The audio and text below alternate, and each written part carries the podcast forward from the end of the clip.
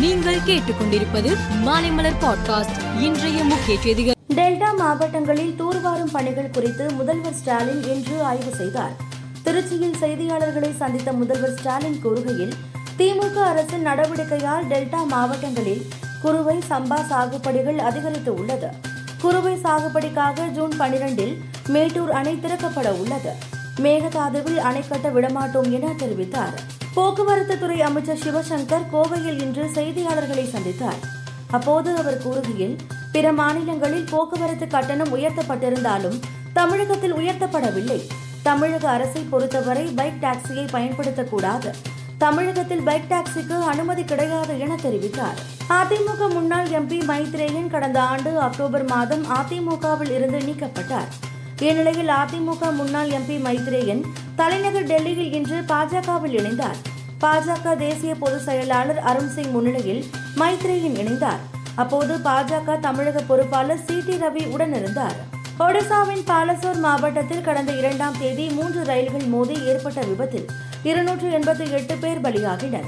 விபத்தில் சிக்கிய உடல்கள் பகானகா பஜார் கிராமத்தில் உள்ள பள்ளிக்கூடத்தில் வைக்கப்பட்டன.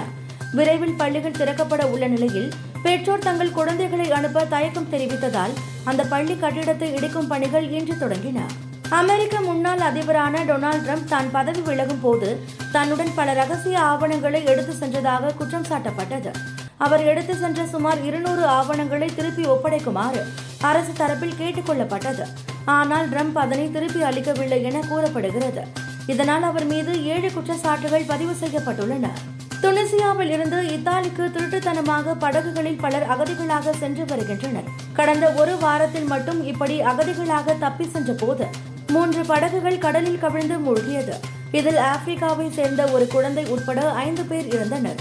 ஆறு குழந்தைகள் உட்பட நாற்பத்தி ஏழு பேர் மாயமாகினர். அவர்கள் கதி என்னவென்று தெரியவில்லை என அதிகாரிகள் கூறினர். உலக டெஸ்ட் சாம்பியன்ஷிப் போட்டியில் இந்தியா முன்னணி வீரர்களை இழந்து தடுமாறி வருகிறது. இதுகுறித்து முன்னாள் சுழற்பந்து வீச்சாளர் ஹர்பஜன் சிங் கூறுகையில் ஒரு உலகக்கோப்பை போட்டியில் விளையாட தேவைப்படும் மன உறுதியும் தைரியமும் இந்திய அணி வெளிப்படுத்த தவறிவிட்டது. நான்கு வேகப்பந்து வீச்சாளர்களுடன் விளையாட சென்றதும் சற்று அதிகமானது ஒருவேளை இந்திய கிரிக்கெட் அணி நிர்வாகம் அணி தேர்வுக்கு முன் முதல் நாள் சூழ்நிலையை கணக்கில் கொண்டு தேர்வு செய்திருக்கலாம் என்றார். மேலும் செய்திகளுக்கு மாலைமலர் பாட்காஸ்டை பாருங்கள்.